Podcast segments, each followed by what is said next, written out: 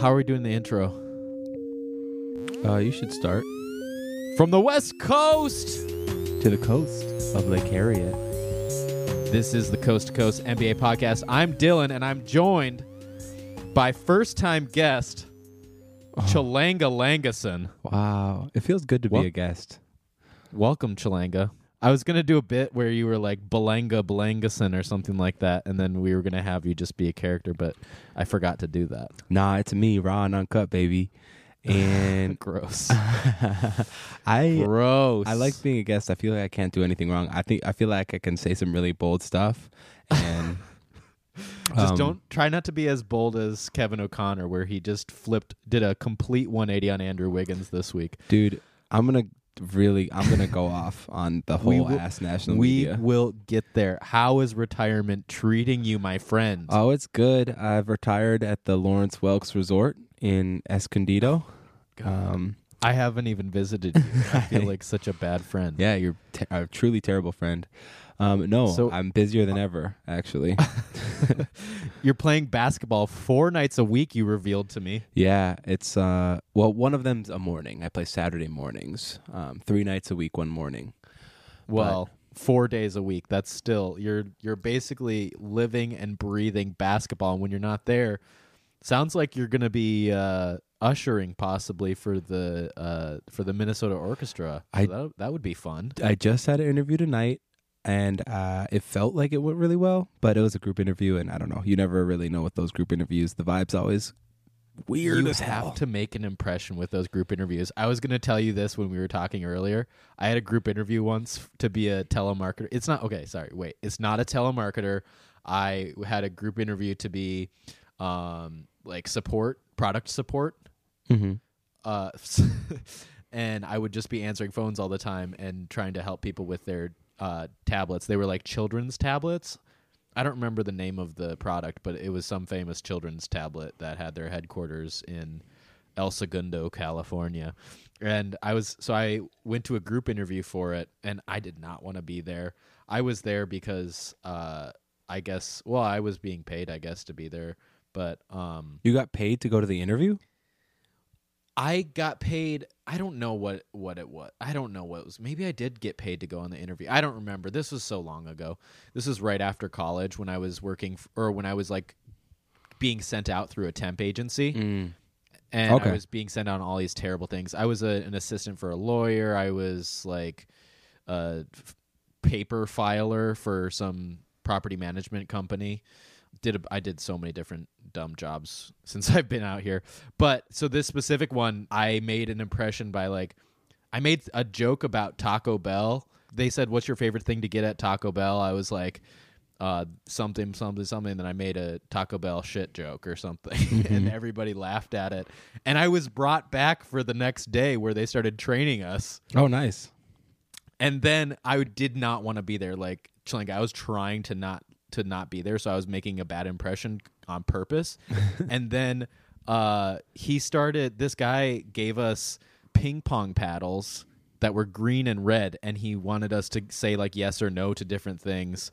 And I had a ping pong ball in my backpack, so in the middle of class, I just hit the ping pong ball at the guy who was conducting. Oh my God, what uh, the like, hell? training? and I was like, "Hey, think fast." And, And what I did he think of that? Invited back. Yeah. I'm sure you weren't. Jesus. You really So made an long- impression.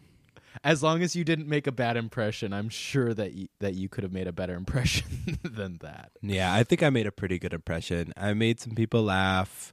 I told some That's inspirational stories. Um, I did. Uh, I did. I did a tight five. Uh, it was pretty good. Good. Good. Yeah. But Um, enough about that. Oh, yeah. sorry, you're hosting. My bad. Yeah, stop stop trumping on my ground. We're going to be a little bit more off the rails in my coast to coast podcast. Uh okay, so we have had a wild really month. I feel like it started with Jeff Teague. I would never in my in my wildest dreams thought that Jeff Teague would be the first player off of the Timberwolves team because he was just so essential to not to us not falling apart and he his trade really led to the 13 game or whatever losing streak. Was it 12 or 13 games? Yeah, I don't 13. remember. Doesn't matter now. But uh, we just had a, a really wild and especially past couple days here. Chlinga, we beat the Clippers by 30 points. Yeah, that was really that was a really really awesome. Strength Clippers team. You were at a bar enjoying it. I was at work and I couldn't watch the whole thing because I had to pretend to do lights for the groundlings. But what was it like, Chlinga? Just give me a little bit and then I'll add if I remember anything from that game. Um, the, the my biggest takeaway is that Malik Beasley looked like he was playing to save his family's life or some shit. Like 20 he, points in a half. he came out on another level. He was uh, getting after it on defense. He was shooting with reckless abandon, and I think he was he ended up like what was it like eight for thirteen from three or some shit like that. He was really good. Yeah, 7 for 13. Seven for It was 13. a, it was his career high, and it was also Andrew Wiggins' career high. But he had six threes in the first half. Six of them came in the first half. Yeah, and Karl was dishing out. He was going for that triple double. He almost got the triple double. I was really hmm. che- he was trying so hard at the end. He was making he was he made some really difficult passes throughout the game. And at the end, he was really trying to make those difficult passes, and they weren't quite working out. Um, yeah, and then he sat for the last couple minutes, right? Yep. They they sent in the uh, they sent in the vets or the the bench. Excuse me. Um, yeah, Naz Reid is not a vet, nope. but yes, Nope. But I am I am so happy that Naz Reid is the the He backup center the now. Oh, I love it. I love it. He deserves the minutes. He probably shoots too much right now, but like if it's going in, it's it's great. He's making them at like thirty-seven percent. So Yeah. The Clippers weren't hitting and the Wolves were. They had the the good vibes boost of like a team that really wants to be there. They really want to play. Um, it was not just a, it was not just another game for them. It was a statement game. It was Malik Beasley. I mean, before uh, when he got welcomed to the team, he said, "We're going to show people that we can be one of the best teams in the West." he kind of swallowed his tongue on that, though. I feel like he he stammered a little bit. He's like, "We'll be the." The best team in the. I was like, Yeah. you don't believe that yet. Yeah, but I love him. I mean, he's got something to prove. He he barely played in Denver, and he always felt like he could play more. And now he's got the chance to be a starting point guard or shooting guard on an NBA team in his contract season. So he's he's fired up and he's ready to rock. he has a lot to play for. I after that Clippers win, I did think that the Wolves had a chance to go 32 and 0.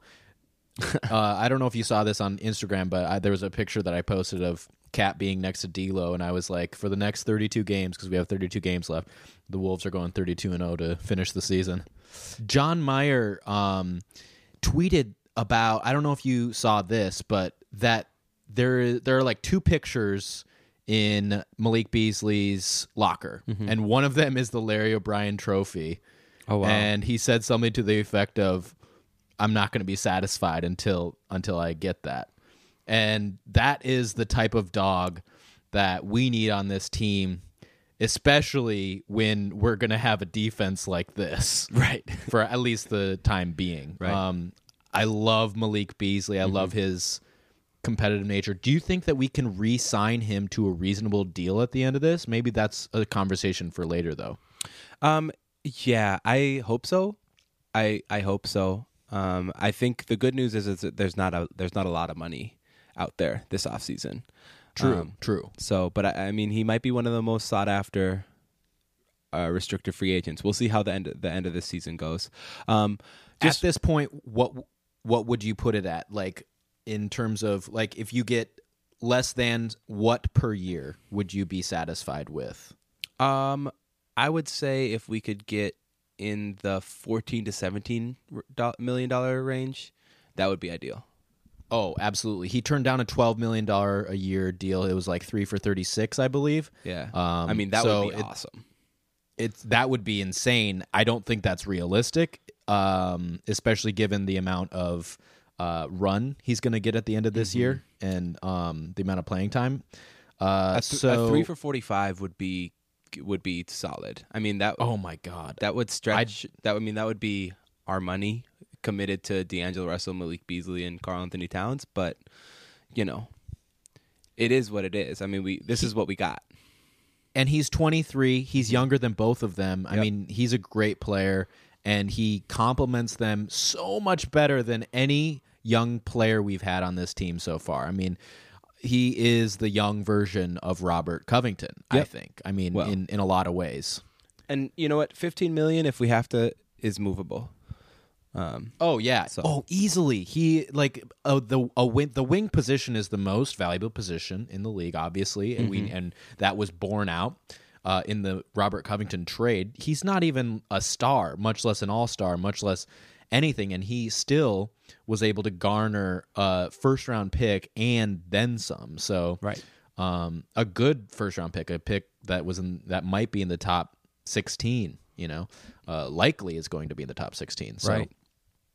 um, wh- I'm sorry. What what did you want to say? Did you want to say anything else about Um, this game? Quickly, I just want to shout out Jordan McLaughlin. He scored 22 points, and he is looking way more legitimate than I ever thought he would uh, at the beginning of the season. I thought in summer league he just looked unex- like non-explosive, non-athletic, really a little timid, afraid to you know really go make that play. But he had two dunks last night. One of them was like a Oh. 360. Uh, Yes, it was amazing, and I didn't really know he could bounce like that. Um, he he's been he's been showing out, and he looks like a legitimate point guard in Backup. this. Yeah, backup point guard, maybe third string point guard, but like that's better than I thought.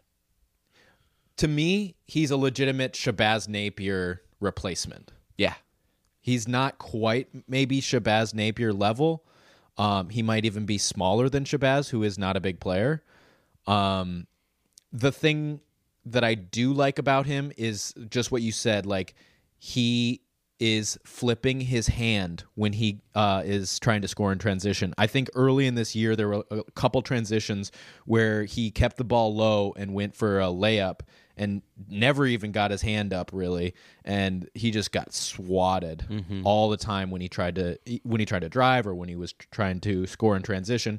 And I love that he's going for the dunks now. I love that he's going for for um for the ball now. Like he's he's really he, there was one moment in this game tonight. I know you didn't watch the game tonight. You weren't able to because you were too busy playing real basketball. but he dove for a ball and had the awareness to be able to uh, kick the ball to, or like just uh, volleyball hit the ball to basically uh, to Jarrett Culver. And his chin hits the ground, and he actually needed stitches. I think he Oh, came back in the game too. Yeah, but he was he was working really hard on every possession, and I gotta I gotta give it up to him, and I gotta get up give it up to the Timberwolves front office for seeing something in him that uh, we didn't see on the basketball court at least during games. You know, yeah, he must have been showing out in practice. yeah. He must have, and in the G League as well. Shouts to Jordan McLaughlin. So let's talk more. I want to. I have some questions about this uh, game tonight because I didn't watch it. Yeah, yeah, yeah. So let's move on to the next game. Oh, so in the Clippers game, we scored 81 points in the first half. That's a franchise record. And even when it was happening, I wasn't able to uh, listen or watch much, but I, but I kept texting all my friends like, "Is that is that a record? Is that a franchise record?" And finally, uh, some someone confirmed it or something confirmed it for me, and um, that was amazing. But then we followed it up tonight by scoring 75 in the first half of the game against the Raptors. That would have been a franchise record because the old franchise record was 74. This team is going to not stop shooting, and they're not going to stop bringing energy at the beginning of the game. System And that's over what they everything. need to do. They're young. It's paying mm-hmm. off. It pays off when you have the shooters to do it. It really does. We used to have two players on the team at the most who were able to really stretch the floor. But with D'Angelo, we have four players, four starters on the court that are legitimate shooting threats. And our offense is just night and day different. And Karl has almost had a triple double in both of the games that he's played so far. And I think that that will continue. Well, Dylan, you realize before the trade deadline, our top three shooters in order were Karl Anthony Towns. This is from three point range. Karl Anthony Towns, followed by Covington. nope, what? followed by Gorgui Dieng, Oh God. followed by Jeff Teague, and then Robert Covington. This is in terms of percentage. Yeah, Okay. That makes sense. Yeah. And Gorgui Dieng, it's not like he's going to be playing on the same court as Karl Anthony Towns because defensively it makes no sense. Right. I mean, if Karl could move his feet a little bit better, it would make sense because then Gorgui could be the rim protector that Karl isn't. But Exactly. we all know Karl's defensive woes. Um, anyway, got a little sidetracked there. No, no, no. Uh, it is a problem when Gorgui Dieng is your second best uh, three point shooter, yes, it is. especially when Karl Anthony Towns can't play with him. And then Jeff Teague, he can't play with Jeff Teague either because Jeff Teague isn't that good at running the pick and roll. No.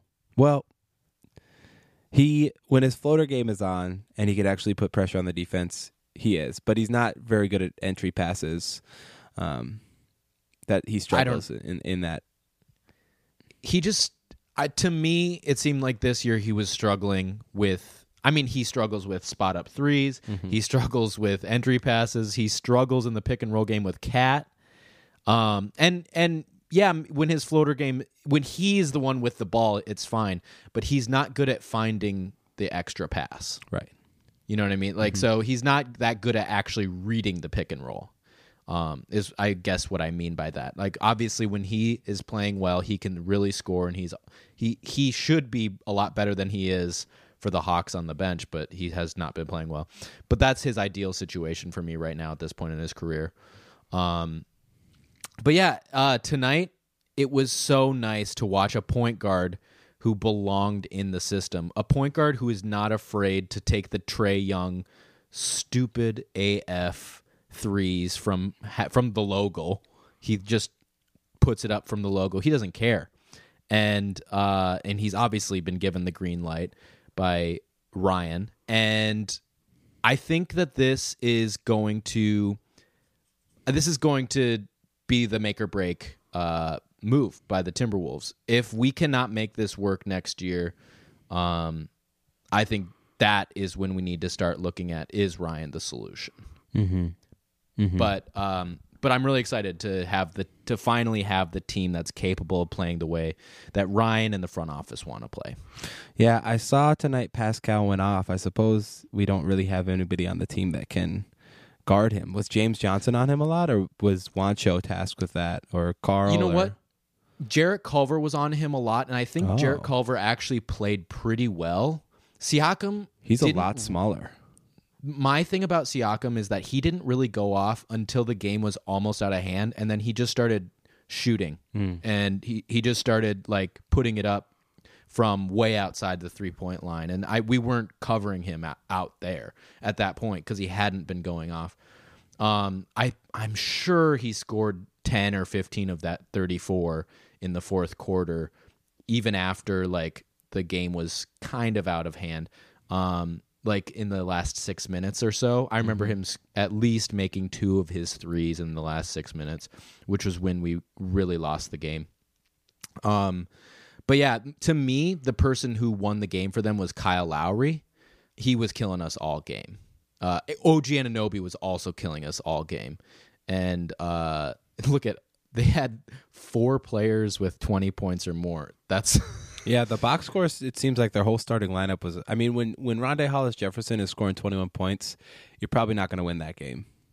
yeah, yeah. Let's chalk that up to uh, Rondae center, starting center Rondae Hollis Jefferson because tonight they didn't have Ibaka and they didn't have Marc Gasol. So, um, to me, that means that Karl, who only had scored about 12 points through the first almost three quarters, I'm guessing, um, Karl Karl needs to score to get more active in the game earlier. And I'm I'm not just talking. Oh, let's let's wait for the double team. It seems like he waits for the double team and then tries to pass out of it, like he's expecting the double team, but he's like ready to try to get out of it. He needs to figure out how to how to move more quickly in that pinch post area and move like up, you know, up by the elbow. And he needs to move more quickly when after he gets entry passes um, because it seems like right now he's just waiting. And I just want to see a more aggressive Karl Anthony Towns, especially when you have the biggest guy that they could have on him was uh, maybe Chris Boucher, but R- Rondae Hollis Jefferson was their starting center. Like you need to take advantage of those mis- mismatches a lot more. and uh, Karl was very content to sit on the three point line and um, and just shoot him up. So- Karl, I don't know. Karl has never really been the take advantage of a mismatch type of player. He doesn't do that He- uh, well. yeah, like the offensive fouls. Like, come on, man, this guy's tiny. You don't have to exaggerate any of your movement against these people. right. I don't know. I d- just I want to see Karl take that next step. Yep. is what I'm saying. I agree. And oftentimes the little guy doesn't get the foul called on them when Karl does his move. And so he's more prone to being, you know, out, out on the three point line when really uh, a post up against a smaller defender would is the more efficient shot. Right. But, you know.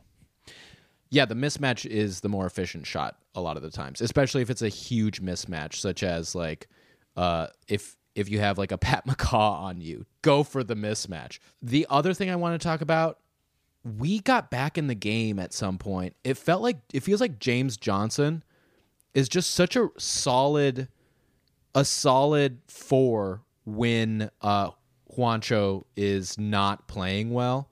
Like they really complement each other well because uh it, it seems like James Johnson has been knocking down threes, first of all, for us. Yeah. But in the fourth quarter, we we got within four, I believe, is one hundred six to one ten, and James Johnson felt like the spark plug that made that happen.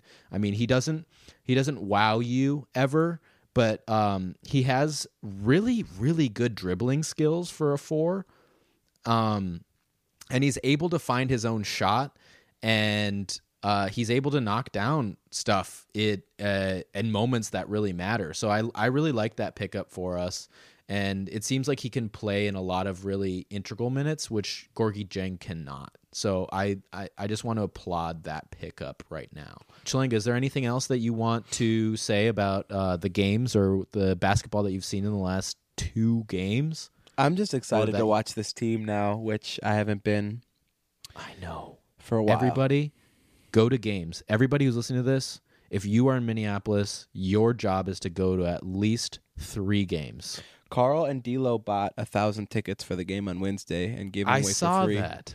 Uh, Cole and Jake got some. I am busy on Wednesday, so I'm not going. But Oh, they got the free tickets? yeah, they got them. Yeah, it's not surprising because there are only a thousand Timberwolves fans. Yeah, Um, that is a challenge to all Timberwolves fans. We need to show up. Mm-hmm. That's what we need to do because when we show up, I really think that that crowd helped flip that game. There's no way the talent was the thing that won us that game. The energy in that arena was what won us that game. It was full to the brim. Target Center can be a place that other teams don't want to play in. It's not right now, but it can be. I, I truly believe that. So, Chalinga, let's get on to the trades. trade, Uh, trade, a palooza. This was the most active trade deadline since like Boogie Cousins, that trade deadline. But that was just because of one gigantic trade. There What were about a last lot year? of Last year there was a bunch of trades. Who was it? Who was it last year? Uh, Tobias Harris, Oh yeah, Jimmy that was big, Butler. I guess Uh, Jimmy Butler. I guess he wasn't at the deadline. No, Oh, he was in December. I guess there were a lot of movement. There was a lot of movement, but it just feels like there was so much small movement in this trade deadline. Like that four team trade that Sachin pulled off, I'm going to give all credit to him, was the biggest trade I've ever seen in my life, just in terms of sheer size. And I guess it was the biggest trade in terms of players, maybe in terms of money. I I've seen uh, reports saying both things. Uh, since the Patrick Ewing trade in 2000 that sent him to the Seattle Sonics, I believe. Um, so like in in 20 years there hasn't been a trade bigger than that. Yeah. Um, and then there were just a bunch of other like interesting things like teams are looking like they are content with what their team is, but they want to add an X factor. mm-hmm. Um, there w- there wasn't like that gigant. I guess there wasn't that Jimmy Butler trade to the 76ers or there wasn't that Tobias Harris trade where it was a major or like oh there was. I mean D'Lo was that for us, but Right. I wouldn't say Tobias Harris is quite is quite D. I would say Tobias Harris is worse than D'Lo. I w- Uh, I don't know about that, but maybe. I was just looking at that Tobias Harris, or I wasn't looking at that. I have to admit, I was listening to the Bill Simmons podcast, trade deadline, uh, and they were talking about the Tobias Harris contract, and he's making thirty-five million dollars. Yep. Jimmy should have got that contract. Holy moly! They chose the wrong player. And I don't know. Would you rather have Tobias Harris for seven million dollars more, or D'Angelo Russell? I'll take D'Angelo Russell any day. I think that Tobias Harris contract is one of the worst in the league. Yeah. One of the worst. not. It's not quite John Wall, but it's one of the worst. D'Angelo Russell has more upside, period. Oh, duh. There's no question. Yeah. The first trade that I want to talk about and grade, I want to grade all the teams in this. The four team trade. Chalinga, do you have the details on that? Yeah. So in this trade, the Houston Rockets get Robert Covington, Jordan Bell, and a 2024 second round pick uh, go- via the Golden State Warriors from Atlanta. The Atlanta Hawks get Clint Capela and Nene. The Minnesota Timberwolves get Malik Beasley, Juancho Hernangomez, Evan Turner, Jarred Vanderbilt, and the Brooklyn Nets 2020 first rounder, which is lottery protected. The Denver Nuggets get Gerald Green, Keita Bates Diop, Shabazz Napier, Noah Vonleh, and the Houston Rockets 2020 first round pick. Wowzer. Oh, the moment that I realized that Bill Simmons had lost it was when he said Keita Bates Diop is basically the same as Malik Beasley. he's like, he's going to give them the same quality of minutes. That is psycho. Yeah. That is a psycho thing. Here's how I like to look at that trade. I like to look at it as Robert Covington to Malik Beasley. Robert Covington is better than Malik Beasley, but not by that much. Juancho Hernangomez to Keita Bates Diop. Basically the same. I think that's a wash. Uh, I actually prefer Juancho. I think he's a better shooter.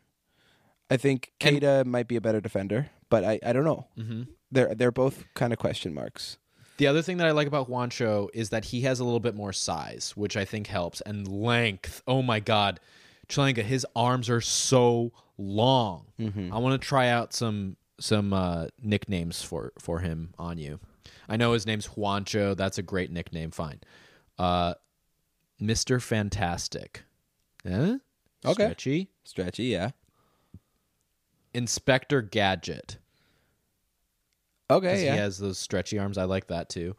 Um, but maybe it has to be like the Spanish version of Inspector Gadget, whatever that would be.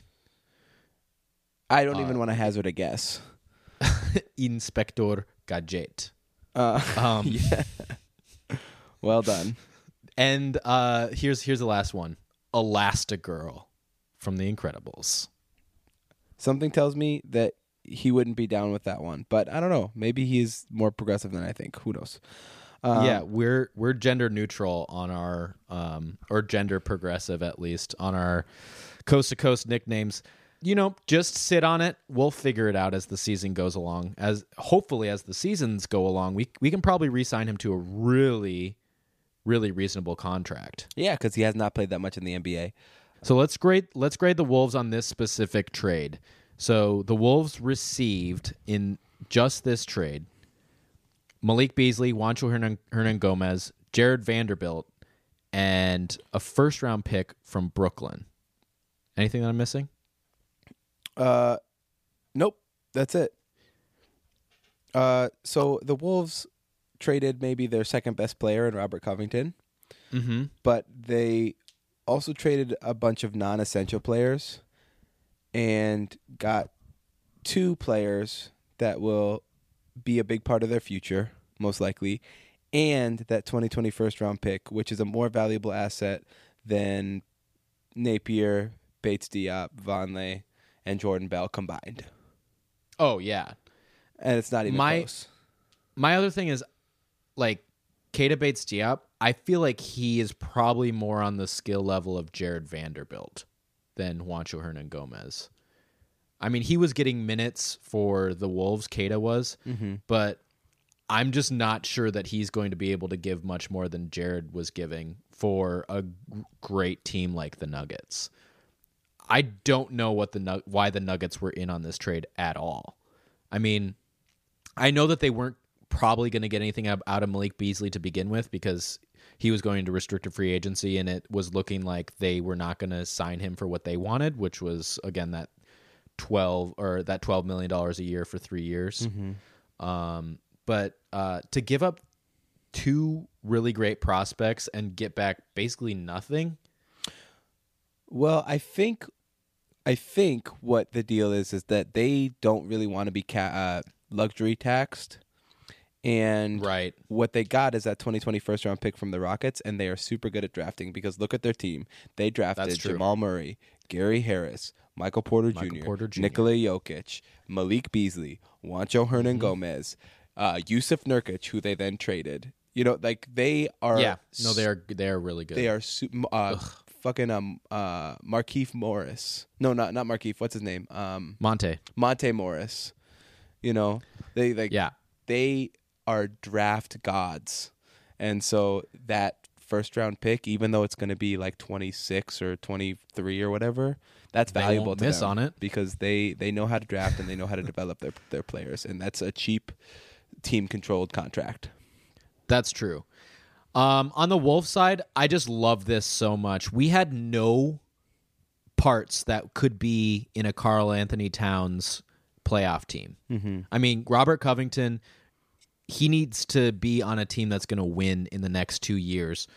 But Malik Beasley is 23. Juancho Hernangomez is somewhere down there 23, 24, 22. I don't know. Um, Jarred Vanderbilt, it, he's a rookie this year, right? I think he's a second Um, year player. second year fine uh but like just to have pieces that make sense for the team is a breath of freaking fresh air Yeah. and uh in the context of the rest of the trades that were made this is insane i mean we're getting off of so much money this season to have these guys i think is makes them a greater asset because we can actually re-sign them. I really do believe we can re-sign both players to reasonable contracts, and um, they love the situation that they're in, which is awesome. I think it, they seem really positive and really excited to get significant playing time. You know, I think ultimately, though, the winner of this trade has to be the Atlanta Hawks because they literally traded Evan Turner and a 2024 Golden State Warriors second round pick for Clint Capela. you know, that's like, that is a fleecing if I've ever seen one. I mean, they got their starting center of the future.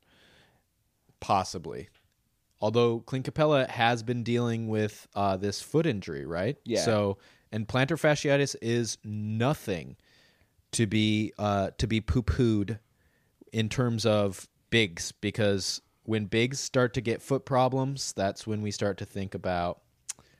Uh, well, I don't know when bigs get any injury. Really, that's when things start to go south. But let's hope that that that is not the case and that Daryl Morey was fleeced in this deal. Yeah. Um, I am going to give the Wolves an A minus. What do you give?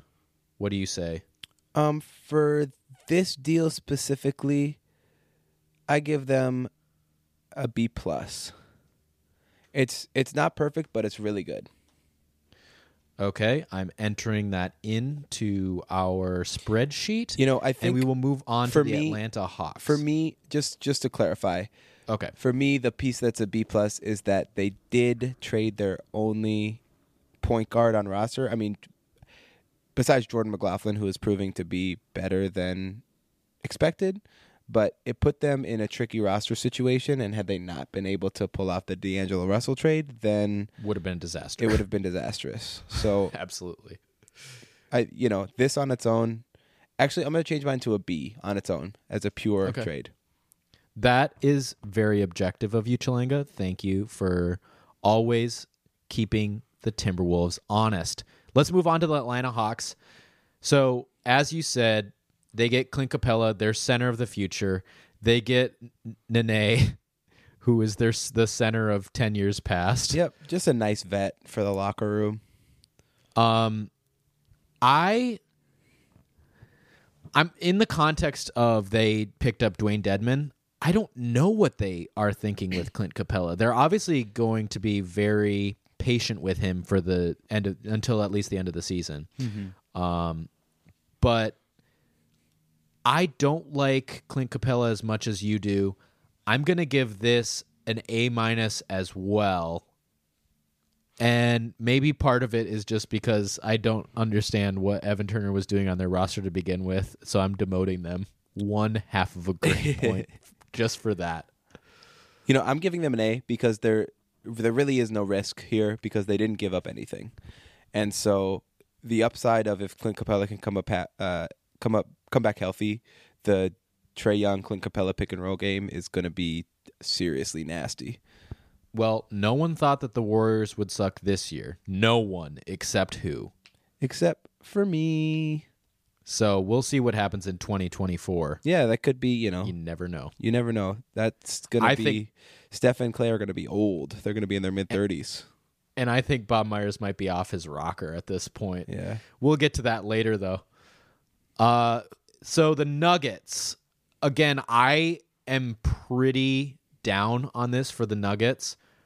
I think I'm going to give this a C plus, and I'm giving it an above average grade because I do think that they had no plans in keeping any of those three players then in next season, and I don't think that they were going to do much to help them anyway this year unless some type of horrible injury happened. And even in that case, like if Jamal Murray gets hurt and Malik Beasley would have had to step in, that team would not have gotten to the conference finals. So, um, I don't think that it's such a bad move for them to get off of Malik Beasley. Yeah, I think you know I'm just confused by the Denver Nuggets. I mean, like I said, the first round pick is valuable to them, but as far as an asset play, I feel like they gave up two assets and only got one in return because I don't view any of the players that they got as actual positive value value assets. Whereas, yeah, who was the guy that they got for Shab- Shabazz? I forget. Uh, McRae. yeah, Jordan McRae, Jordan right.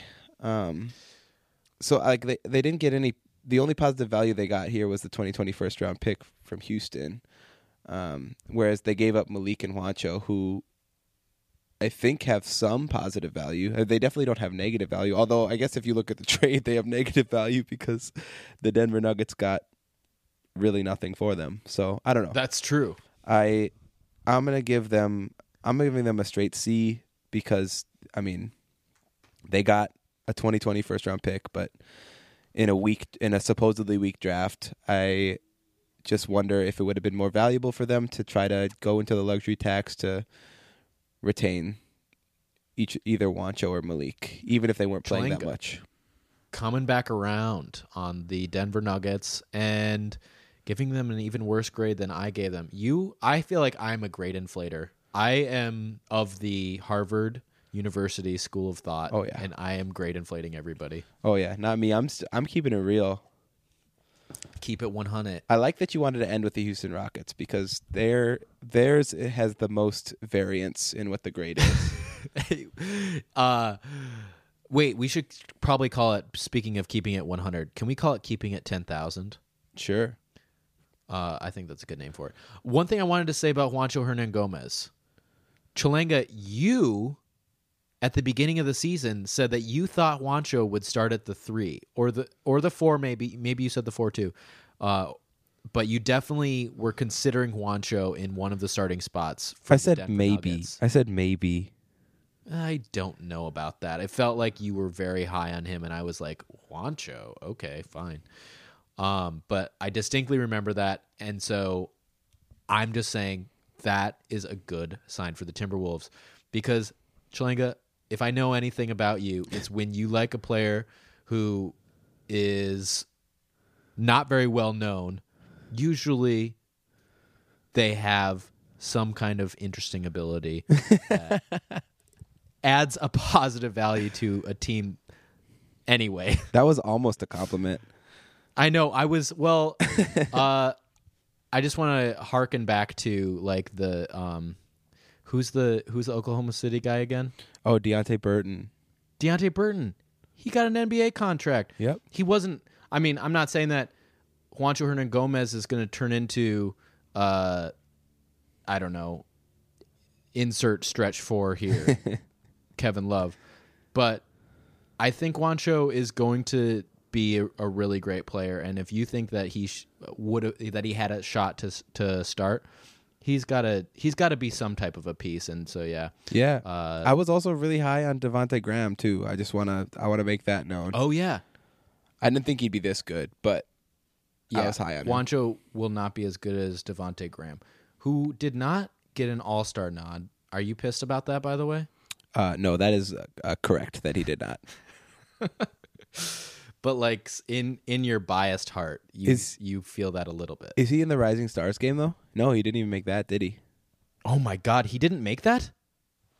Let's check. How are his stats now? He's at He's like a second year player, right? 17 and 7, I'm pretty sure. He's a second year player. He should have made that. Definitely over Jarrett Culver. I don't Jarrett Culver didn't make it. He isn't. Oh, he didn't. Oh no, No. never mind. Who did make it? Okogie made it. He he should be in it over Okogie. Well, Okogie's international, so he gets the uh the bump. Cuz they Yeah, do I the guess so. USA and the international team. So the USA team Oh, Devonte Graham did make it. Whew. Okay, Good. good, good. Miles would've Bridges, been a Wendell disaster. Carter, Devonte Graham, Tyler Herro, Jaren Jackson, Ja Morant, Kendrick Nunn, Eric Paschall, PJ Washington. All right. Chlinga, no one cares. Let's move on to the Houston Rockets. I I love it. I love it. I love what Daryl Morey did. I can't wait to see if this will almost definitely not work in the playoffs. I can't wait to see James Harden fail once again miserably. Um, I I don't think I've loved a trade any more than this because it's just going to be so fun to watch the Rockets through, throughout the end of the season, and I think that as as the sparkle starts to fade from this trade, I think people are going to figure them out and they're going to fall apart. Which is why I'm giving this miraculous trade a D minus. Whoa. Whoa. Okay, so here's my thoughts on it.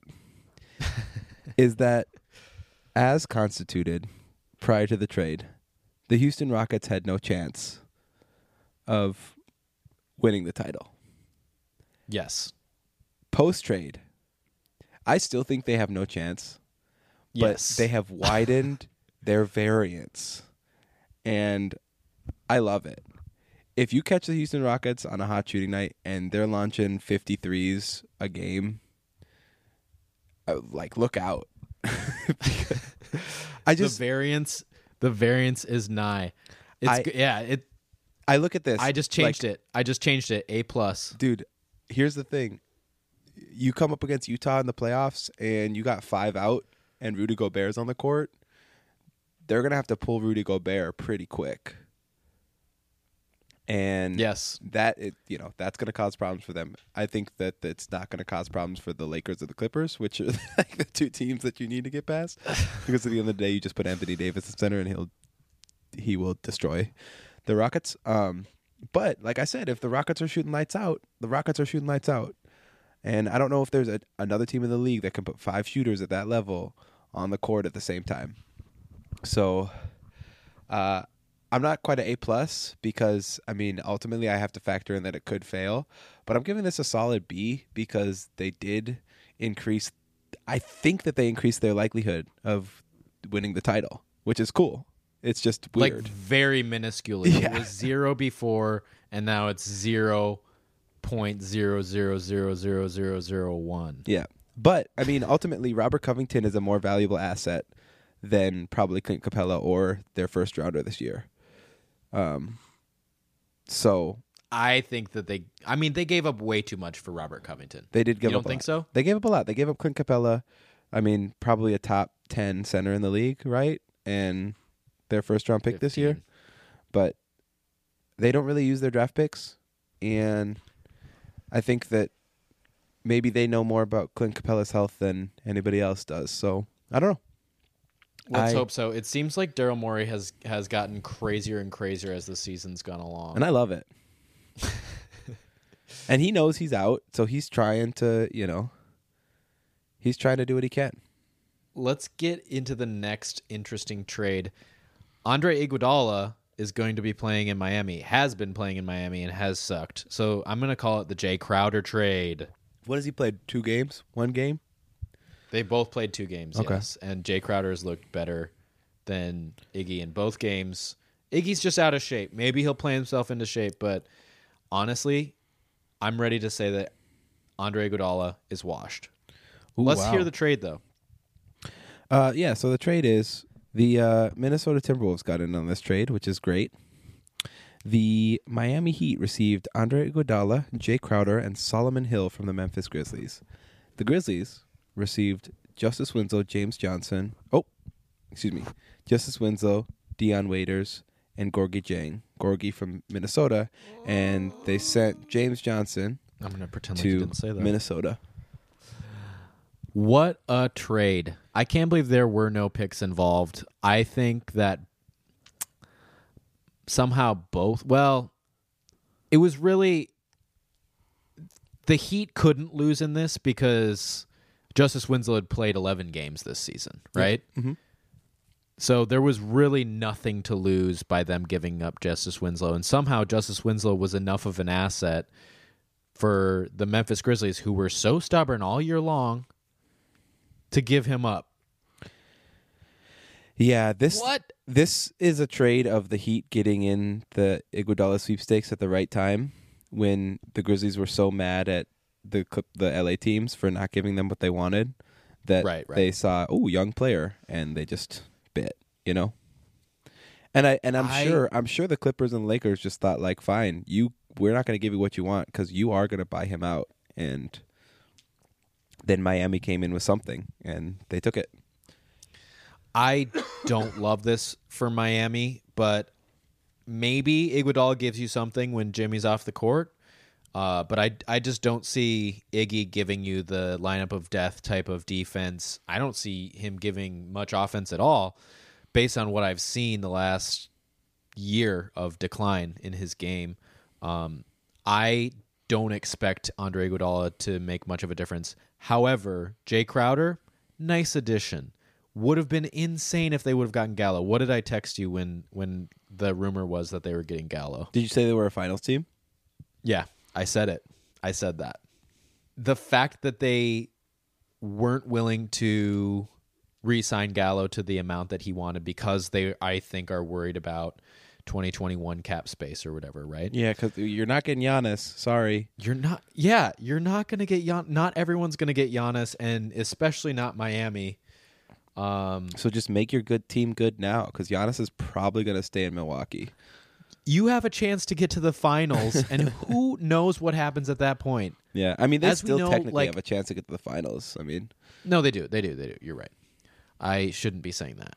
But just the fact that they had this chance to get Gallo and that everything was kind of it was kind of already set up. They just needed to figure out the the structure of his contract, right? yeah, You just got to give him what he wants. I mean, maybe it was Wayne, maybe it was like Tobias Harris money for all I know. yeah, And that would have been a big mistake because, as we all know, Gallo does not stay healthy.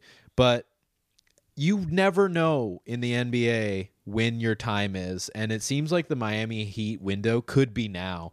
And if it is, like, they still have a lot of good pieces. And I mean, come on, just go into the luxury tax Miami. Like you, I'm sure Miami has made enough money in the last ten years that they have some excess to put into the luxury tax, um, and they have a lot of good young pieces. So it's not like they're going to have to worry in the future about uh, about their team like being the Detroit Pistons or something with Right. Blake Griffin. You know, right. um, so my thought on that is just pay for Gallo. Just pay for the guy and open up your chances. Be the Toronto Raptors. Like just take the chance. Yep.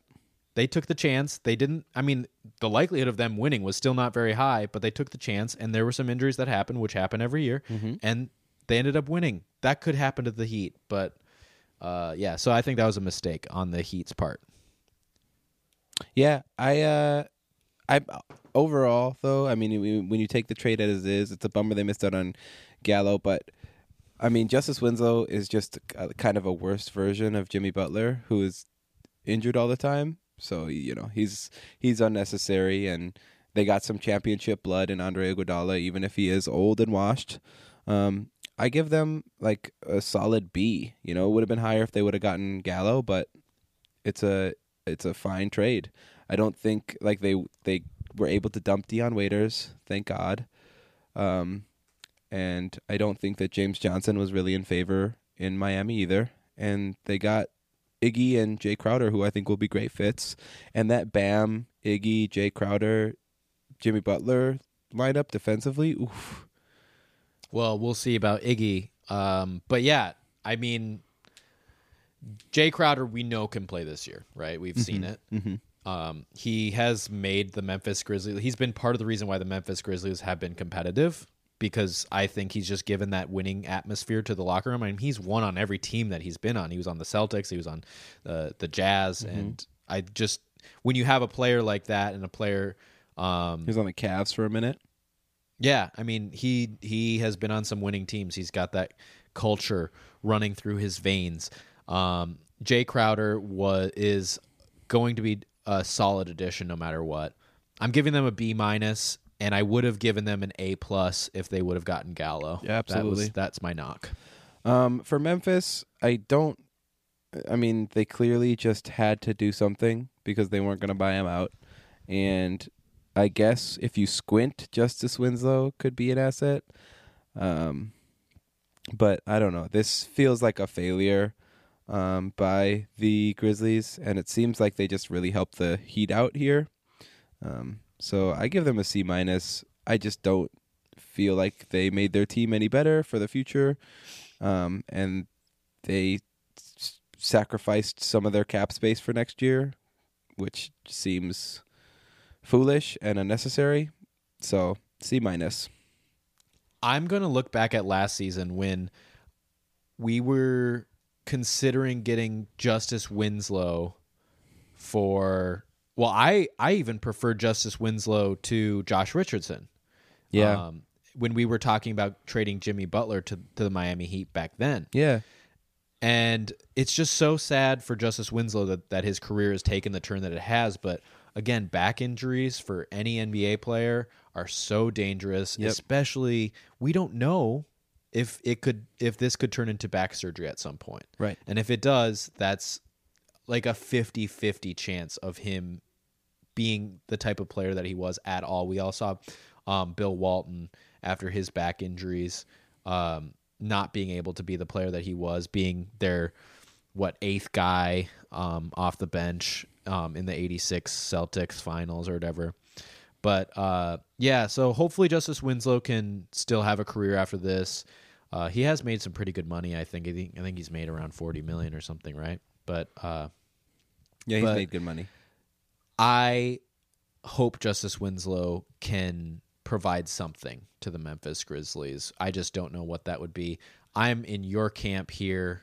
I think I'm at C minus as well. Um, I think that they could have gotten a lot more if they would have shopped him in the right ways, and I don't believe in this Memphis Grizzlies front office. I do think that they, I think they could use the hired hand of a couple of identical twins. I don't know if you uh, have heard of these guys, but they're uh, um, Jonald and Banjador Banghart, Bang bang, something like that.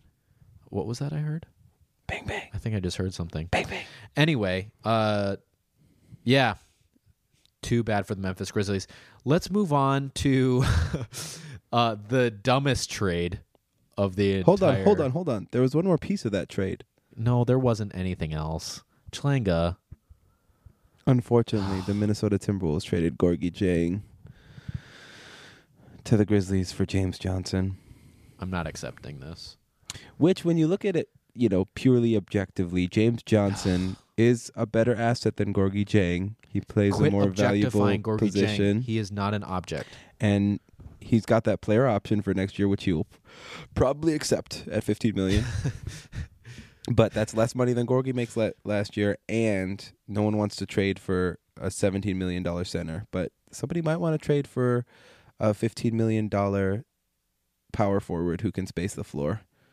Although Bill Simmons thinks that Gorgui Dieng has been looking pretty good this year. Fuck Bill Simmons. That's what he said. In his words, Gorgui Dieng, he's been playing really well. Fuck him. He's been looking at some box scores, obviously. Let's let's let's do this dumb, next dumb trade really fast because. Okay, did wait? Did you want to grade the Timberwolves on this one? Oh yeah, I mean I think that it is an F because Gorgui Dieng was the best player on the Timberwolves. Yeah, it's easily an F minus. All right, next next part of this, uh, let's get to the dumbest trade. Uh, the second dumbest trade, I guess. That the trade we just discussed was the dumbest. But Andy Dumrund, I mean, sorry, Andre Drummond was traded to the Cleveland Cavaliers for scrap. I don't even know if we need to discuss it, but I just want to grade these teams on what they got. All right, so Cleveland got Andre Drummond, and the Pistons got John Henson, Brandon Knight. Uh, oh, they got Larry Sanders. No, I'm kidding. Uh, they got Larry Sanders. Oh, it's a They've little bit late for that. uh, the ghost of Michael Redd, uh, and a 2023 second round pick, the lesser of Cleveland or Golden States. Jesus Christ. Yikes. Not- Um, it's going to be the Cleveland one, obviously. can can both teams get a D? Uh, I'm giving the Detroit Pistons a D minus. The only reason I'm not giving them an F is because a they got off of the Andre Drummond uh, option for next year, Which or was it next year? The which he probably wasn't gonna take. He wasn't going to take it. I don't. I don't. I think he wanted out of Detroit. I don't think he wanted to be there anymore. Interesting. Well, he he said that he loved Detroit, and he's like, "Oh, they're stabbing me in the back, and I just I loved all these people in this locker room, and blah blah blah." I don't know. Maybe he maybe I don't know. You saw that weird sub tweet that he sent, right? Yeah, I just don't know. I don't know. I If he loved Detroit, he would have restructured. If he hated Detroit, maybe he wouldn't have taken it. You know, mm-hmm. I don't know. Mm-hmm. Um, the thing I like about it though for the Pistons is that they uh, get to see a little bit more Christian Wood, who I really do like, and I have liked ever since I was watching him uh, last year in the preseason uh, play for the Bucks, and he just lit up the Timberwolves with shooting threes, all that stuff, and the Bucks broadcast mistook him for Giannis Antetokounmpo. They Whoa. named him. They were like, and Giannis scores. Oh wait, that's Christian Wood. Damn. So if you're ever being mistaken for Giannis Antetokounmpo, You're doing good shit, that's a, especially by your local broadcasters. dude. You're not a bad NBA player. What? What? I just don't. I just don't understand Cleveland. Are they trying to compete? Like, are they trying to make the playoffs next year or something? Like, do they think that this is gonna do it for them? I assume they're gonna buy out Tristan Thompson, which is dope and good for the Rockets because they'll probably want. They to said they're up. not. They came out. They sent a. They released a statement saying that they're not going to uh, buy out Tr- Tristan Thompson. Dude, they need to fire everyone from that front office. And they need to fire everyone from the front office, the back office, the middle they, office. they need to start over. They need to. Dan Gilbert needs to, I don't know, sell the team. Dude. Sell the team. Okay, uh, so that's an F for the for the Cavaliers, right? Yeah, that's a that's a damn F. Hard F. Are what are you for the Pistons? D. I think I gotta go F. Like, what the fuck? Okay. Uh, they they traded. Uh, I don't know, an All NBA center for a second round pick and two players who can't play, who can't even crack the Cleveland Cavaliers, like one of the worst teams in the league's rotation. Yeah. That's embarrassing. And I get it. Andre Drummond is not a valuable asset, but damn. F. I like Christian Wood, so I gave the Detroit Pistons a D minus, but otherwise, F's all around, baby. Okay, the last trade that we're going to talk about before we talk about the Timberwolves, the rest of the Timberwolves trades, or the Timberwolves. We'll we'll just do a quick overview of the entire Timberwolves first half of the season front office moves. I want to give a report card to Gersson and to Sachin. Anyway, the Marcus Morris trade. What are the dates on that? The Jay? Clippers get Marcus Morris Sr. and Isaiah Thomas. The New York Knicks get Mo Harkless. The Clippers 2020 first round pick, and the Detroit Pistons 2020 second round pick And the Washington Wizards get Jerome Robinson. How exciting. Oh, so exciting! And they waived Isaiah Thomas The or Clippers waved to Isaiah Thomas or something. immediately. uh, if that says anything about anything. Let's see Isaiah back in LA, baby. Well, Isaiah Thomas is basically a worse version of Lou Williams, so why would they ever need him, especially when Lou Williams has been so consistent over his career? Oh, when I say LA, I mean I want him in the Lakers. Oh no, please no. you hate you hate me, don't you? Okay, this trade for Do, okay, for real though. the Knicks. Should we go for the Knicks first? Yeah, let me just ask you a quick would you rather? Would you rather have Isaiah Ooh, Thomas? wait, wait, wait. And now a Lindsay Whalen. Would you rather? Would you rather have Isaiah Thomas or Dion Waiters coming off the Lakers Ooh. bench? Because that's Come. that's the next talk is the exploratory talks with Dion Waiters. Well, they're both going to be playing for the Shanghai Flying Knights. but uh, if I were the Shanghai Flying Knights, who would I want to be my starting whatever Lead scorer? guard. guard, um, scoring guard? I think I want Isaiah Thomas. Uh, I think Dion Waiters is such a horrible, horrible, toxic, toxic presence in the locker room. I don't even think Chinese people would like him, even though they wouldn't understand what he's saying. They would also feel the same toxicity. Dylan, that sounds Therefore- vaguely racist. I don't even What? think Chinese people would like the Dion Waiters. It's not okay. All I'm saying is that people who don't speak English got it. are even going to hate him because just because of the aura that he emanates. Got that's, it, got That's it, what I meant got by it. that. Not, I wasn't. Anyway, yeah, it's there. Are, even so, there probably aren't that many Chinese players. It's probably like half and half Chinese players in the Chinese basketball league, right? I think they can only have like three non-Chinese players on the roster. Oh, really? Yeah. Interesting. I don't know anything about that league. But uh, Lance Stephenson and Dion Waiters and Isaiah Thomas will be the the three, I guess. Oh, I love it. Okay, anyway, um, we can start with the Knicks. I think the Knicks did a good job. Wait. Oh, go ahead. Would you rather? Mm-hmm. Who would you rather? Oh, uh, give me Dion Waiters, purely basketball wise, because I think that you know Isaiah Thomas is just such a defensive liability that. Although if he's just coming, yeah, give me Isaiah Thomas. Fuck it, whatever. Fuck Dion Waiters. Okay, who cares? New York Knicks. Hold on, time out, Moving time from out, time some out, out, players out, that don't out. matter. I need to pee so bad. oh God.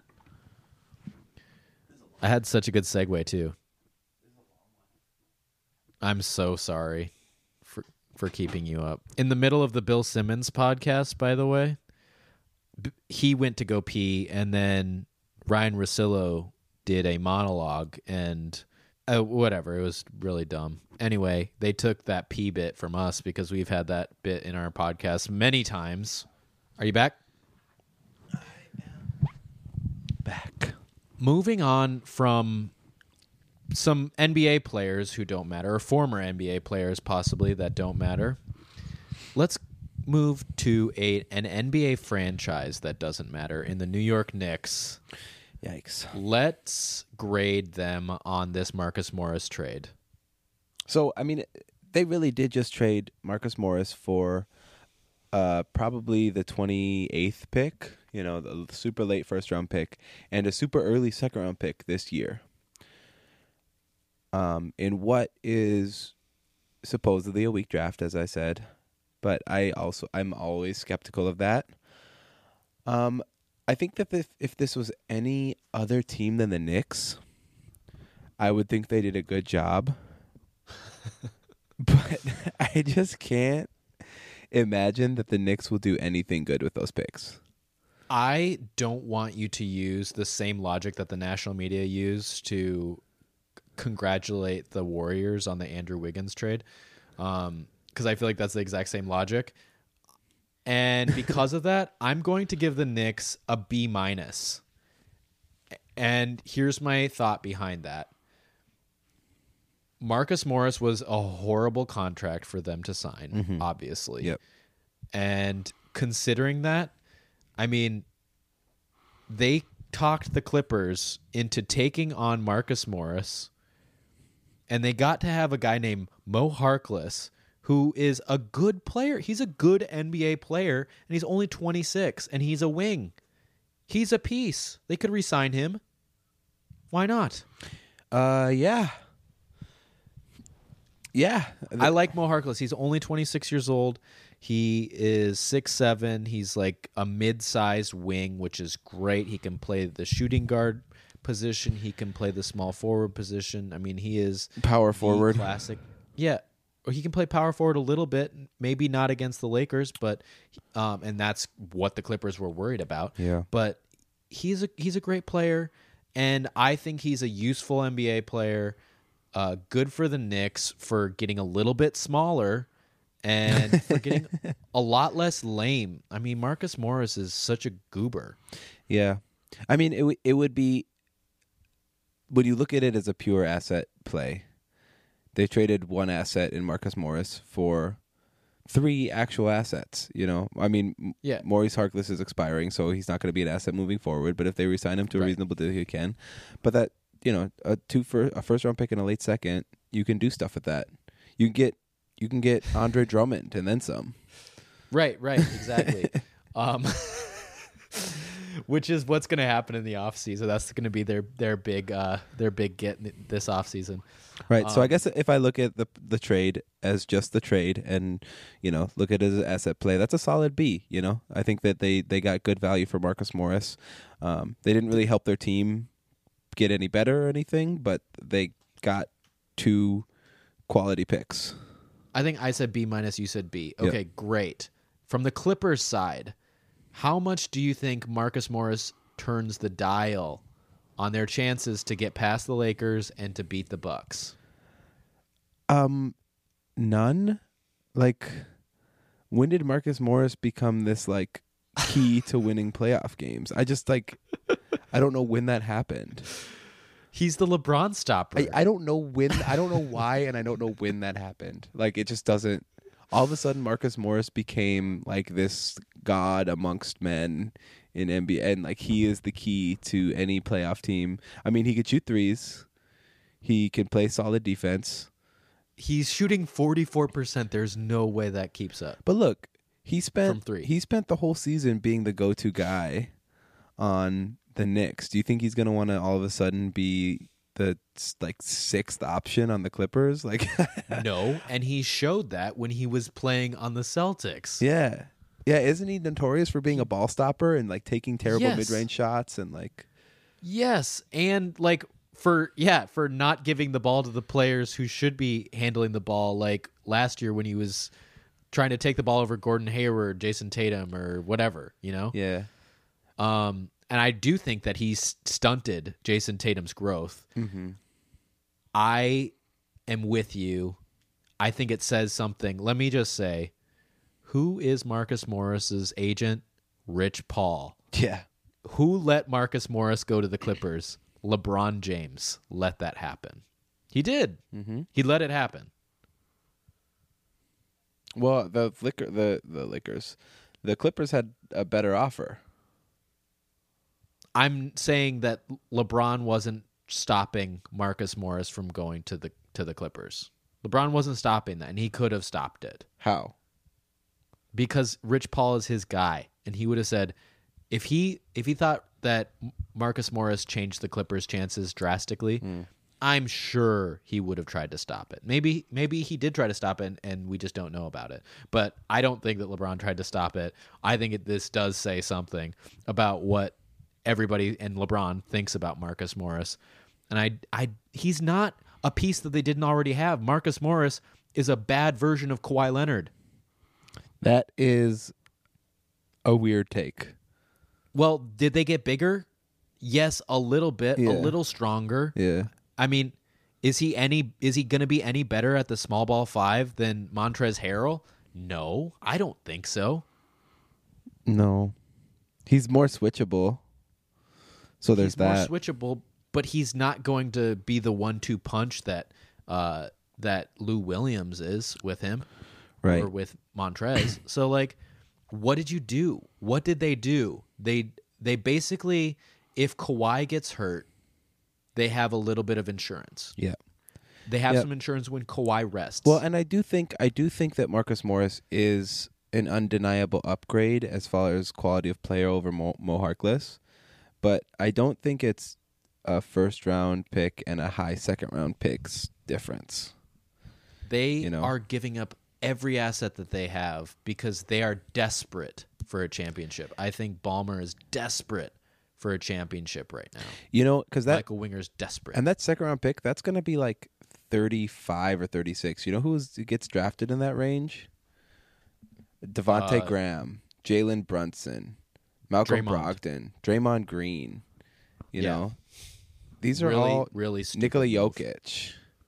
Yeah. These are all, and, and I'm not saying that all players that get drafted in that turn out, but that's a that's a really good, valuable spot to draft players. Um, so I don't know. I don't know. I think I give that a C for the Clippers. I mean, they did slightly upgrade, but I just don't really. I just don't think that Marcus Morris is that good. I think that he's overhyped by Bill Simmons because he played for the Celtics. Oh, Bill Simmons trashed. Well, I mean, yeah, you're right. He probably is part of the reason why he was overrated to begin with, but he did trash this trade. Oh, good. honestly, for the Clippers.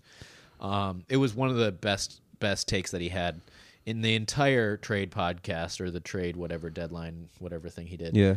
Did this improve the Clippers' chances? I don't think so. Are the Clippers the team to beat? I think that they still are until I see LeBron take his game to the next level, which is certainly possible, maybe even probable.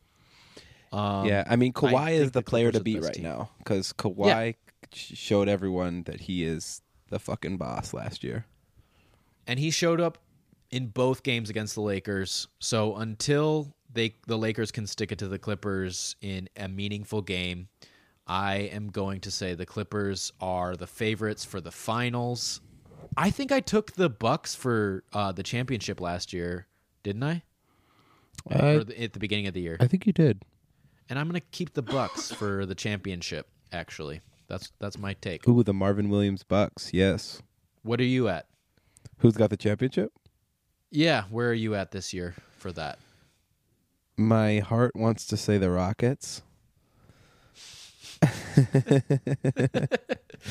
Remember when we thought they'd be the number one seed by far? Yeah. God, we're idiots. Yeah, we're dumb. But I'm gonna go. I like. I'm just gonna go with the Lakers. You know, I'm gonna LeBron and AD is. You just want to torture me. I know. Remember when I thought they were gonna be bad? Yeah, but I feel like part of you is trying to jinx this for me. I'm just doing whatever I can to not jinx it because this it, it whoever wins, it's going to have to be the team that has the perfect postseason. Yeah. Yeah, and it's anyone's game. I mean, I could even see Philly getting it together and winning it. Oh my you know? gosh, I could not. Anyway, Uh, okay, let's get back to the Wolves. So Gersson was on a fucking tear. Like somehow he had a heat check, and he didn't make a shot yet. That's what I te- that's what I tweeted on our on our uh, Twitter account. No Uh-huh. one liked it, so I had to I had to repeat the joke on our podcast. I guess my podcast now, but anyway, he traded Jeff Teague and Treveon Graham, the worst Timberwolf I've ever seen in my entire life, with my two eyes for Allen Crabbe, who has been playing pretty nicely these past two games. Like he really does fit in in terms of being a rotational guy in the seventh or eighth man spot yeah. pretty nicely. I liked it. Uh, I think that that was a good trade. I'm gonna give that trade a B. I'm gonna give it a B. I liked it. I actually love that trade way more than most people because Jeff Teague had to go. He just like it was not working. I don't think Jeff Teague was liking being here. He oh, absolutely not. really was not playing the system. He was playing Jeff Teague's game. So just the fact like getting him like trading Jeff Teague for someone who legitimately fits what the team is trying to do because Jeff Teague in himself is not an asset. Nineteen million dollar expiring thirty one year old Jeff Teague is not an asset. Um, so I'm I'm actually going to give that an A. I think that was a Wow. a, a quality trade. And, Wow. and and honestly, I'm so happy I don't have to watch Treveon Graham play anymore. I it was Oh my God. unbearable sometimes. All right, you convinced me. I I had to bring it up to a B plus because of that. What you just said about Treveon Graham. I am so thankful to not see him. Okay, so that was your second A, Chilanga's second A that he's I given out. can't believe that. Um, I've been harsh. so congratulate, congratulations, Sachin and Gersson. You got you got some. You're getting some pretty good grades here. I'm actually gonna calculate this and give a little grade point average at the end. Uh, the Covington trade. What did we give that? Let me see. For the Tim- Minnesota Timberwolves, I gave it an A minus. You gave it a B. Now is the time to talk about the trade of the deadline Dude. the bell of the ball, D'Angelo Russell, finally came to the north, the freezing cold north. Dude. And all we had to give up was a 2021 top three protected pick and a 2021 second round pick. Look, if this goes well, there is a chance, a chance that the Wolves can make the playoffs. I'm not saying that they will. I'm not saying it's guaranteed at all. But like I this I think there's one more move to make before the Wolves are a fringe playoff team, but I agree with you. but you don't think that move is makeable? This yeah, this offseason it should be makeable. with two first round picks, one of which will be in the top five likely. Yeah. I mean, that move seems real makeable to me. Devin Booker. I don't know if it's that makeable. Booker. What we're missing now is the salary, unless uh, we do some sort of sign and trade situation, or, Or, if James. why can't we trade can we not trade uh before the before the season rolls over? So we can after the season ends before the before the draft can't we still trade like Allen Crabbe to make it work? No, how does that work? Because his contract will be done. yeah I guess so. If James Johnson, if James Johnson opts in, then we can trade him. He's at 15 million. oh yeah. Okay. Well that's a piece. I mean in terms of just matching Yep. Anyway, I'm not thinking about that now, but Yeah. what I do want to think about is what we did. I think is we traded for two players. We have to look at it that way. That's the way that they looked at the Clippers thing. Um, that Clippers trade for Paul George was we're trading for two players. Gersson was in panic mode, and you could tell that he was in panic mode from that Jeff Teague trade. it was glorious. And it happened at the at the 11th hour. Is that what they call it? The 11th hour? Mm-hmm. It happened at the 13th hour even. I mean like you said that this you're like we're gonna wake up tomorrow morning and D'Angelo Russell's gonna be on the team and this is gonna look way different. Because I was like, oh my god, we got rid of Rocco, let's pod now, and you were like, nope, D'Angelo's coming, but he didn't come, he didn't come, and then all of a sudden you were like, why aren't they letting this happen? But they were playing hardball with the Warriors right up Yep. against Bob Myers, who everyone everyone says Bob Myers is one of the best GMs in the league, and I think Bob Myers officially panicked. yep. D'Lo made him panic, and that's amazing. And we traded not only for D'Angelo Russell, but we traded for Karl-Anthony Towns. Karl will stay in Minnesota now, or not? I'm not going to guarantee it, but Karl will have the desire to stay in Minnesota. I should phrase it as. Dylan, I'm gonna one up you here because in reality, the Wolves traded for three players. Oh my God, The third player in this deal is, it's Devin Booker. I mean, maybe, but more importantly, is the ghost of Andrew Wiggins Oh, because Andrew Wiggins had been plaguing plaguing the Timberwolves for six goddamn seasons. I'm just excited to never hear your Andrew Wiggins impression ever again. As as much as I love him as a person, I think he is a, a great human being. He seems like a wonderful Oh. father. Absolutely. I can't watch him play basketball anymore. Although Yes. he came out in the first Warriors game, he dunked the ball like three times. What the? I was like, what the fuck? Right? Oh my god. But and he's like this is what happens. He's he does this mm-hmm. and then you are in love with him. Well, Warriors fans, if you're like in love with him or even curious or bi curious, whatever you are for Andrew Wiggins, Get ready for disappointment. this is what he does. Yep. Get ready for big disappointment. And guess what? Andrew Wiggins always plays LeBron hard. I don't know what Steve Kerr thinks of Le- of Andrew Wiggins. He's like, oh, finally we got a guy that can match up against LeBron James what the fuck is that? He always plays LeBron hard because he knows LeBron didn't want him, and and it's he's it's like playing against the dad who left you. Aw. And that's what happened in Cleveland. He's like, LeBron's like, we need to trade away Andrew Wiggins. Immediately when he got there, he's like, if if I'm going to be on Cleveland, you're trading him away, and I'm getting Kevin Love. And uh, LeBron made that happen. Andrew Wiggins knows that, and that's why he plays LeBron really hard. Um, but that being said, he cannot guard LeBron James. Not when LeBron James tries at basketball. Dude, and you know what? For anyone saying that the Warriors won this trade, I I hope, I hope to God that you never, ever have seen Andrew Wiggins play. Because if you have seen Andrew Wiggins play, there's no way that you could rationally think that the Warriors won this play. I don't care what your opinion is on D'Lo. Kendrick Perkins. Fuck you, Kendrick Perkins. I don't care what your opinion is on D'Lo. I don't care because you have to understand that the Wolves were in dire need of a point guard. The Wolves were in dire need of someone who could shoot threes. The Wolves were in dire need of a friend to cat. And so uh, the Wolves were in dire need of someone with some clout and some fame and s- someone who would bring excitement to the fan base. There were like 5,000 people showing up to games. It was miserable. And now and now Wolves fans have something to cheer for.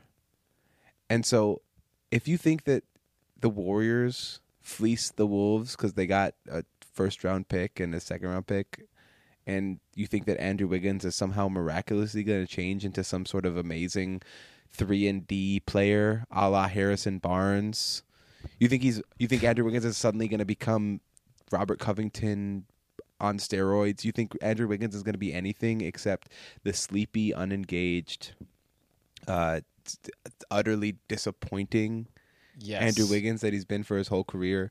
Then Okay, for anybody like Kevin O'Connor was saying, "Oh, Andrew Wiggins, w- all he'll have to do is sit in the corner and shoot threes, and he's been really great spot up from the corner." And yes, he has he shot like forty over forty percent, maybe forty four percent or something from the corner. But it's like every time Andrew Wiggins does that, he doesn't do anything in the game.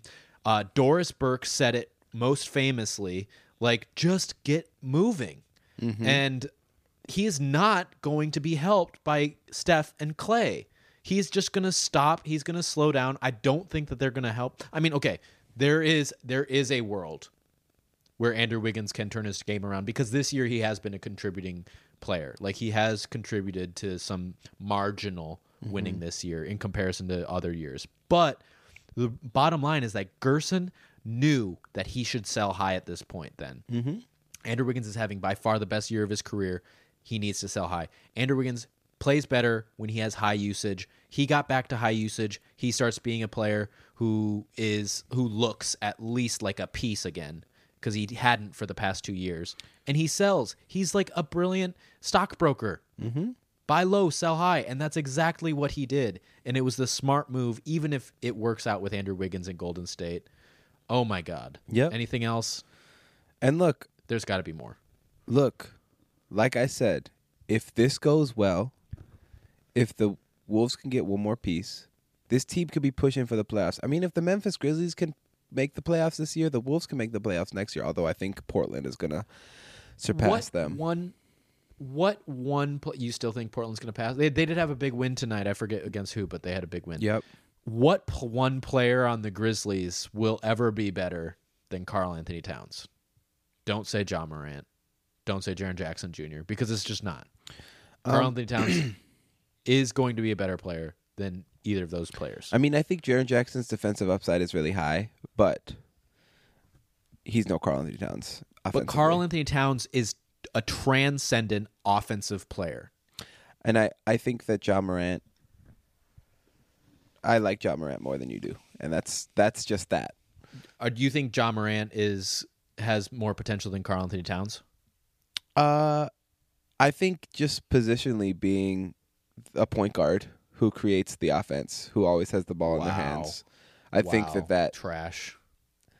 I think that that can be more valuable to winning. I'll say that. I that. think that Ja Morant is Russell Westbrook, S- a small Russell Westbrook. Could be. Okay, the other thing that the Wolves just like they just got Omari Spellman thrown into the deal, who isn't a horrible player. I mean, he's as good as Keita Bates-Diop. Yeah, he's fine. Like he and he was just thrown in random. Like they were just like, okay, well, we have to throw him in because we have to be under the tax now. Yep. Great move. And Jacob Evans, Uh, who I thought Jacob Evans, the Wolves would draft, you know, uh, in the Okogie draft. I don't love Jacob Evans. No, he's bad. I mean, he's not a great player, but whatever. He's in the G League. We got the deal done that we wanted to get done. This is an A plus.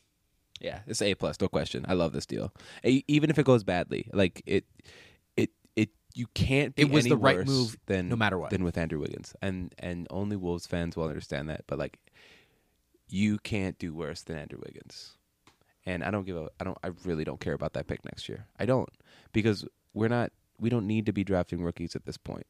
We need young players, but Karl needs a reason to stay. Even the great Zach Lowe thinks that Andrew Wiggins can be salvaged by the the Golden State Warriors. I think that that's national media garbage. Yeah, fuck. I think that they are up the butts of of Bob Myers and of all the other dummies in in uh, the Bay Area. they've been tricked.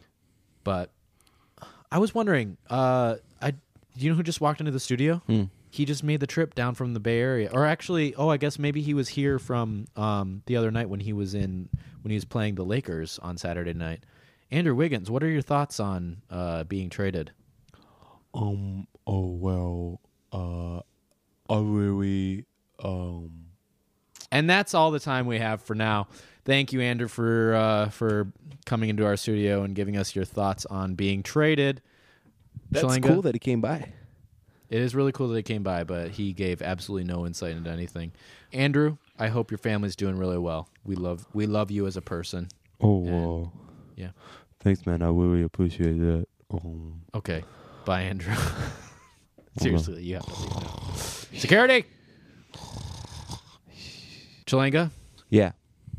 I want to give an honest grade to that Gorgui trade, Mm-hmm. and I want you to. Okay. I think it's an A minus. James Johnson actually has a position that is useful in a team that has Karl-Anthony Towns and Naz Reid on it. With Gorgui on this team, Naz Reid was just wasn't going to get any minutes, mm-hmm. and I think James Johnson also provides at least a different perspective because Gorgui didn't have that veteran presence, even though he was still older. He was always on the Wolves. So James Johnson has a little bit of a different basketball perspective, and I like that outside basketball perspective um, in the locker room. I think it's an A minus for for the Wolves, and they got off of a contract. Again, the Dunked On podcast, who the the only podcast that loved this trade for Minnesota and didn't love it so much for the Warriors, the Dunked On podcast. Yeah, I love so them. listen to Nate Duncan, listen to Danny Leroux. They're actually the two of the smartest minds that I listen to on the regular for NBA content. They said that Andrew Wiggins was the worst contract in the league, worse than the John Wall contract, just one measly season ago. Yep.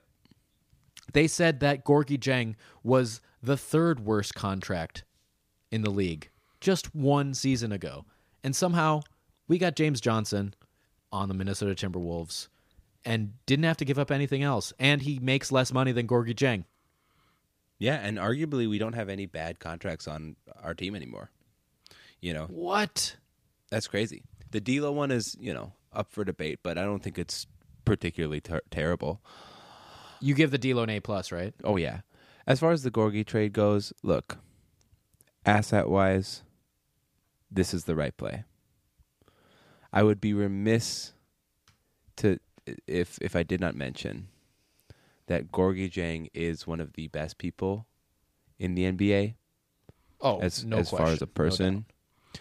whereas James Johnson has had his personal struggles and done some pretty terrible things in his life. what did he do? he like beat and choked his girlfriend, and Oh God. they went. they were Collison. they were going to go to court for it, but then she never showed up, and I imagine she didn't show up because She was paid off. Yep. Or scared or, you know. So for me, that's always hard. It's hard for me to place my feelings in situations like this.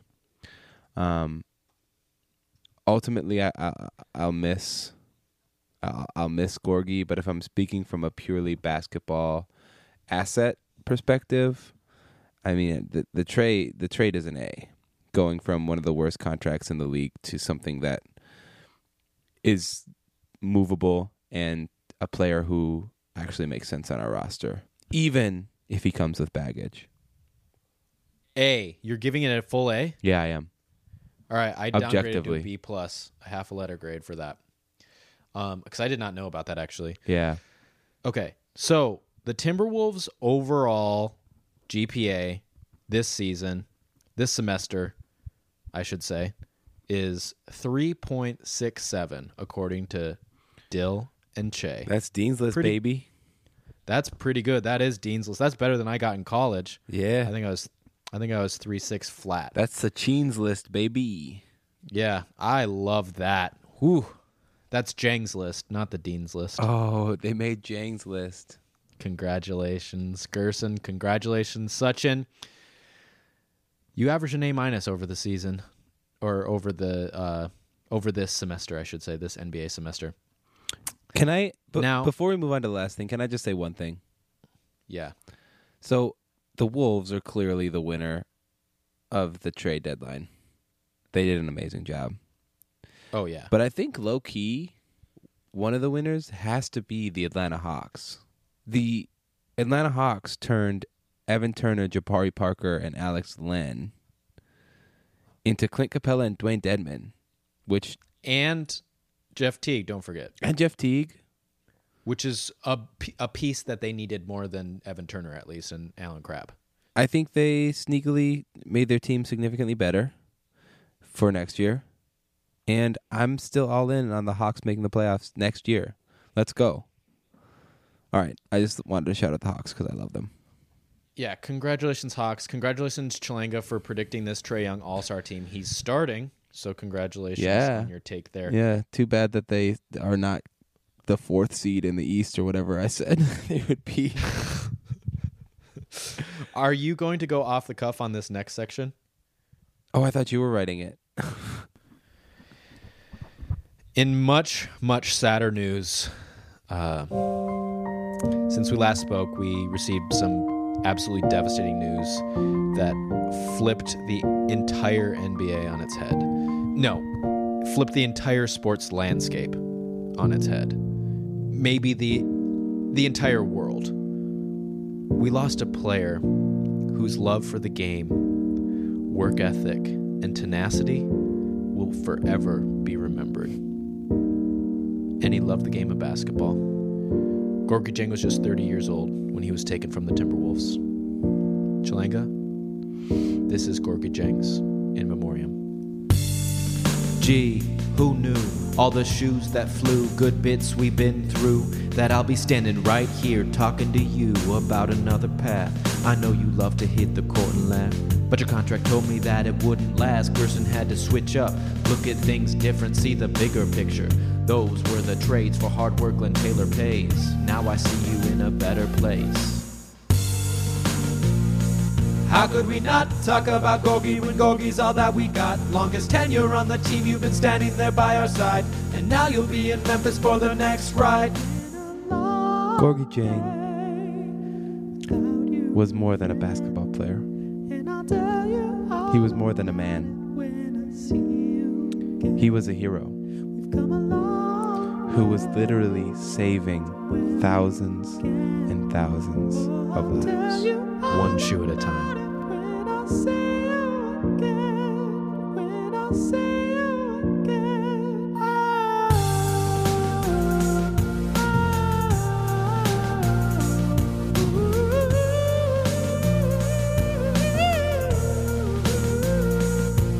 His time, energy, effort, and brilliant eye for shoe design as well as innovative brain for shoe technology, helped heal the lives of so many children, men and women in his home country of Senegal, and fill the hearts of his loyal fans here in Minnesota.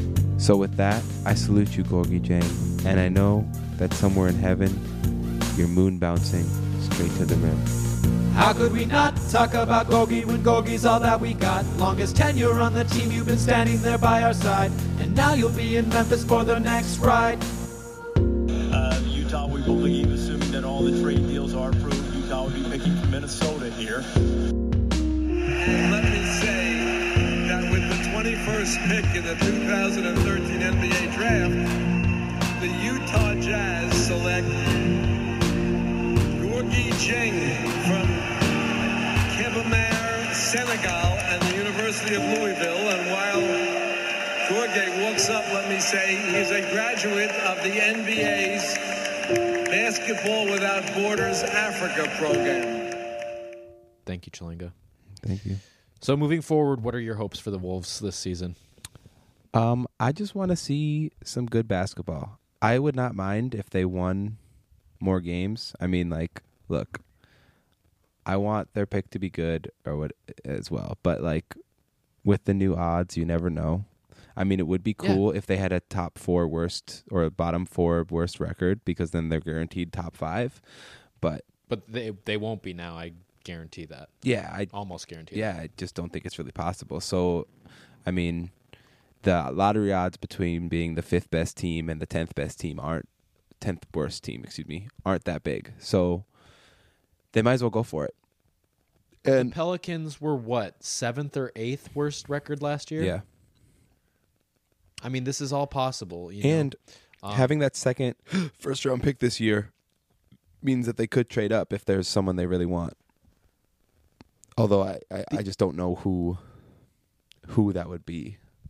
or who would want to trade up in a shallow draft already, or who would want to trade for that 16th pick in a shallow draft already. We don't know.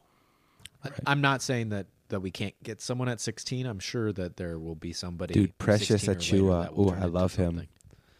What? Precious Achiuwa, he plays for uh, Memphis. He's amazing. What about Cat- Cassius Stanley? Had a really incredible dunk, and he's shooting the ball okay.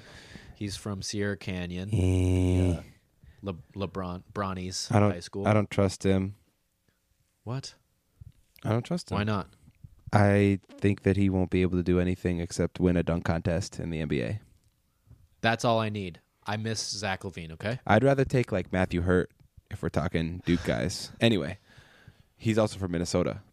Oh, really? hmm My hope for the Wolves. Did you see that uh, Malik Beasley, when asked about what his hopes for were for the rest of the season, he was like, "We got a playoff race to win." They could be the 2018, you know, Miami Heat or 20 or 2016 Miami Heat. When was that?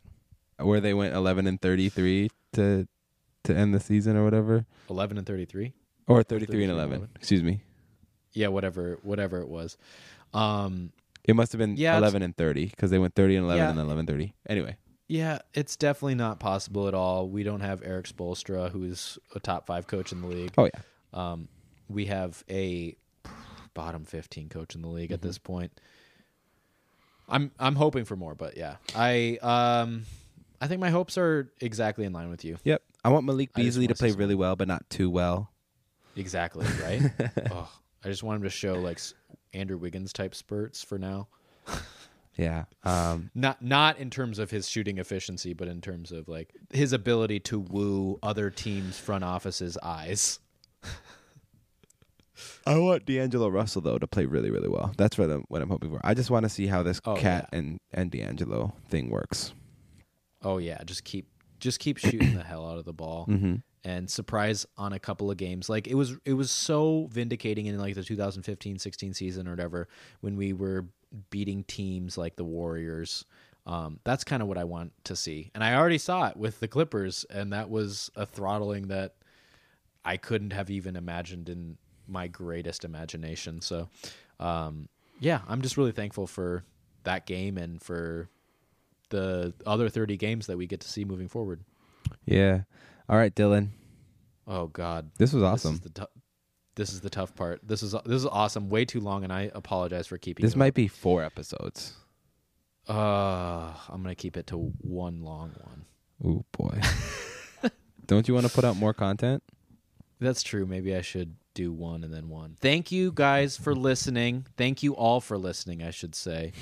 uh, if you want to hear more about us, follow us at Coast to Coast NBA on Twitter, at Coast to Coast NBA Pod uh, on Instagram, right? Wait, at Coast to Coast NBA Pod on right? Instagram. Yeah, dude, you need to practice this hosting thing. Jesus. Shut up. Uh, Can I can I sign us off? Coast to Coast at gmail.com. No, wait. Coast to Coast. yeah, sign us off, Linda. Thank you all for listening. I really appreciate it. Don't forget to follow us on the socials on Twitter at Coast to Coast NBA, on Instagram at Coast to Coast NBA Pod. Send us an email at Coast to Coast NBA Pod at gmail.com. Tony B, you know what you did. And don't forget to like and review. Please, please, please review. We don't care if you do anything. Just give us a review. Five stars only. Oh, uh, four stars would be acceptable, but really, if you're not giving us five stars, are you really listening? This is amazing NBA content. uh, True. That. and uh, recommend it to your friends. All right, thanks again, everyone, for listening. We love you so much. It was so good to be back on. But maybe next time I can come on, I'll host because uh, Thank you. Shut up. Thank you, Blanga Blangason. you did a good job, Dylan. I love you. Love you back. Bye.